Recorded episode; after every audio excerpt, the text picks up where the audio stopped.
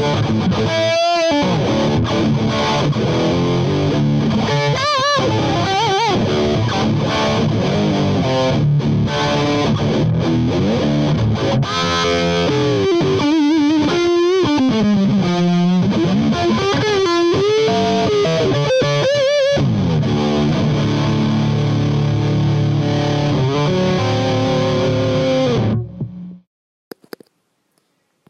this episode, we're going to talk about allergies straight from the source. Uh, allergic disorders affect almost 20% of the population. The most common allergies are those associated with IgE mediated, immediate, or type 1 sensitivity. These include allergic rhinoconjunctivitis, as hay fever, atopic dermatitis, which is eczema, and allergic asthma. So they're IgE mediated, they're immediate, and they're type 1 hypersensitivities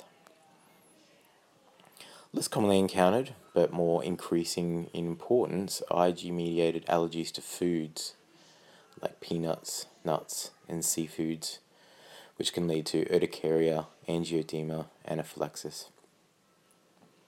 Peanuts are one of the most common causes of food induced anaphylaxis in adults. There's a significant cross reactivity between peanuts and other legumes,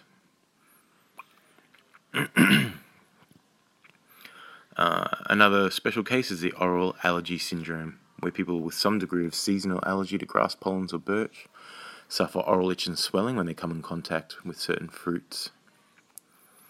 There's natural rubber latex allergy, is an increasingly important cause of type 1 hypersensitivity.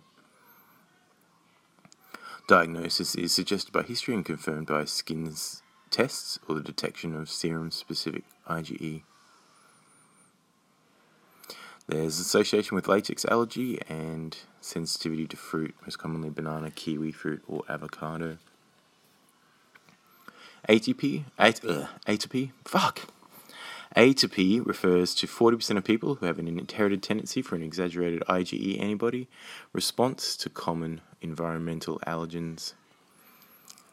There will be a positive response to one or more allergen skin prick tests and usually family history of allergic disorders. Of those who are atopic, one half to one third manifest an allergic disorder. Most commonly, allergic rhinitis, asthma, atopic dermatitis, or allergic gastroenteropathy. The common allergies according to immediate hypersensitivity include inhalants, foods, and other like drugs, latex. Uh, allergic rhinoconjunctivitis and asthma are the main manifestations of inhalant allergies. If the symptoms are seasonal, pollen allergy is the most likely. In terms of food allergy, this normally manifests in infancy and childhood, and symptoms ranging, ranging from severe urticarial type reactions to gastrointestinal symptoms, such as anorexia, nausea, vomiting, spitting up of food, colic, diarrhea, and failure to thrive. Um, you shouldn't confuse allergic reactions with non immunological food intolerance like lactose intolerance. So, IgE mediated food reactions. They're basically type 1, immediate hypersensitivity responses to a foreign protein are relatively easy to diagnose. The features are that it occurs in infants and toddlers, usually occurs within 30 to 60 minutes. It's due to the release of mast cell mediators and produces flushing, blotchiness, itchy mouth, nose, and eyes, wheeze, urticaria, which is facial or generalized, angioedema of the face and airway, vomiting, diarrhea, and colic can lead to anaphylaxis. The three big foods are cow's milk, egg, and peanuts. Uh, IgE mediated food reactions normally resolve by ages 3 to 5. The management of IgE mediated food reactions is to document diet symptoms, past allergy and family history carefully. You can refer for specialist allergy advice, provide a patient education sheet, advise avoidance of suspected food. you can investigate it with skin testing and consider the provision of an EpiPen. Uh, you can do scratch testing or patch testing or IgE serum RAST testing. Non IgE mediated food reactions uh, include things like cow's milk, protein intolerance. Uh, you get a delay of one to two days after food ingestion, and it's not really clear what causes it. Features of non IgE mediated food reactions include gastro symptoms, malabsorption, weight loss, failure to thrive, aggravation of atopic dermatitis. Severe reactions are possible. The main foods are cow's milk and soy proteins, and most resolve um, by age 3. Management is via elimination of the suspected food, then a formal food challenge.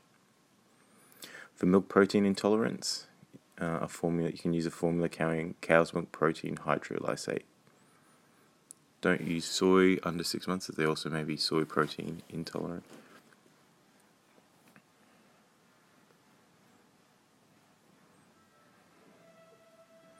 Peanut allergy, in particular,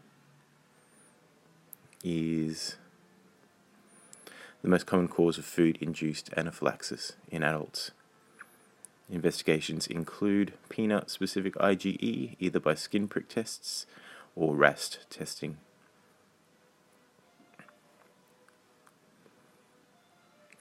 You normally get angioedema or anaphylaxis style symptoms. if you've got any severe allergies, you should take an anaphylaxis kit, including an auto injector with 300 mics of adrenaline. You inject this into the outer thigh muscle at the first sign of swelling. You can have an adrenaline spray, sprayed 10 to 20 times, in milder reactions only. Oral antihistamines with 10 meg loratadine tablets, which you take after the adrenaline injection, and prednisone 25 meg times 2 tablets taking immediately after adrenaline.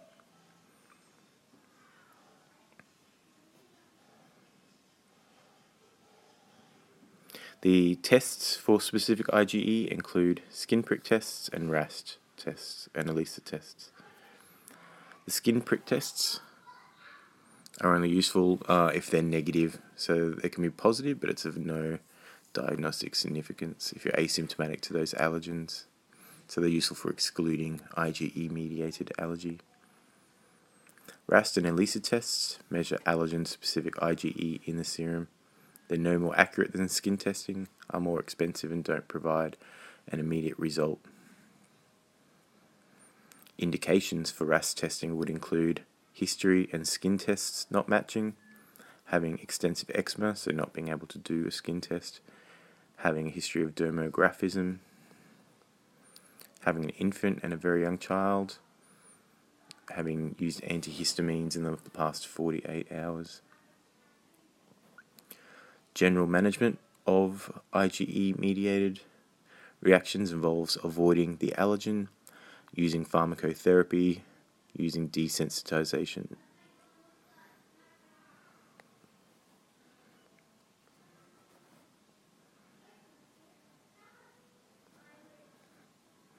Uh, moving on to allergic rhinitis.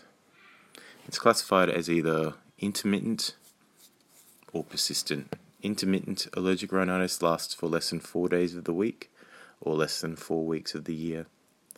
Persistent allergic rhinitis lasts more than four days of the week or more than four weeks of the year. The severity is classified as either mild, moderate, or severe. Mild is where you have normal function, including sleep and only slightly troublesome symptoms. Moderate to severe is troublesome symptoms with impairment of activities. Seasonal allergic rhinoconjunctivitis or hay fever is the most common type of allergic rhinitis. uh, and it's due to a specific allergic reaction of the nasal mucosa to pollens. Most cases begin in childhood, with half having the problem by 15 and 90% by the age of 30.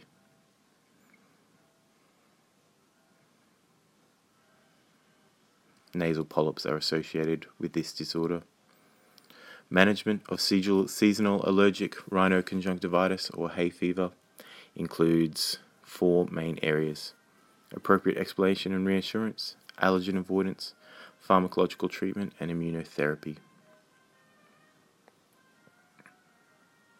General advice is to keep healthy, eat a well balanced diet, avoid decongestants, nose drops and sprays, just due to their rebound effect, avoiding the allergen, finding source of house dust mites if you think that's the problem, pets, keeping outside and avoiding irritants like aspirin, cigarettes, cosmetics, paints, and sprays. Pharmacological treatments can be chosen from antihistamines, decongestants, sodium glycate, or corticosteroids. Antihistamines can be oral, intranasal spray, or ophthalmic drops. Decongestants can be oral or topical, or nasal sprays. Sodium cromoglycate can be intranasal or ophthalmic drops for associated conjunctivitis and corticosteroids can be intranasal, oral, and ophthalmic drops for allergic conjunctivitis.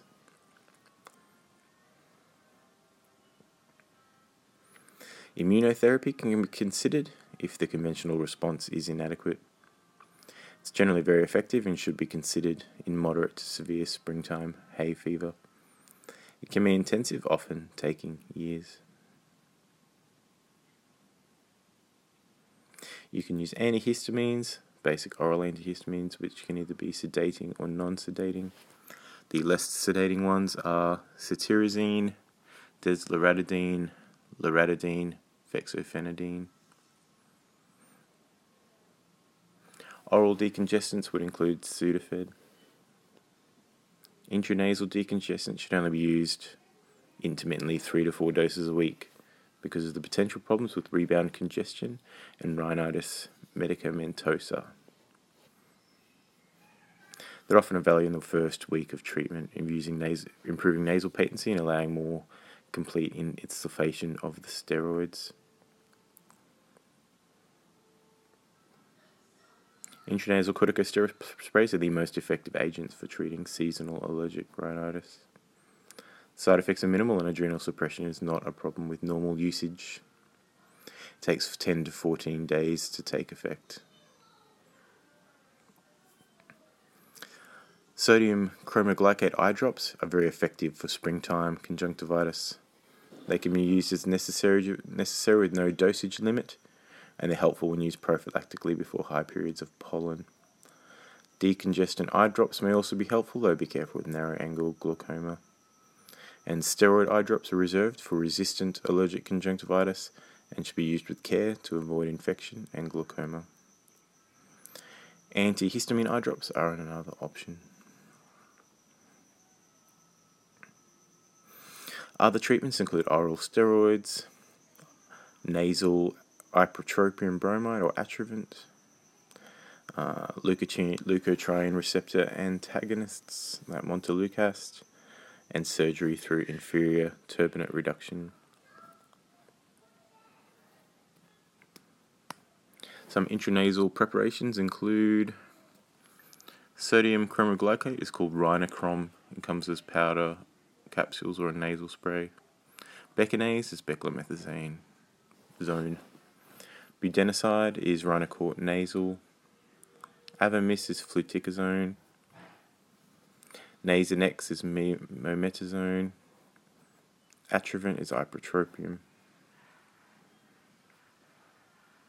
So, a basic stepwise treatment plan would be patient education for mild spray, mild cases using a less sedating antihistamine, including levocabastine nasal spray, and using a decongestant like Sudafed.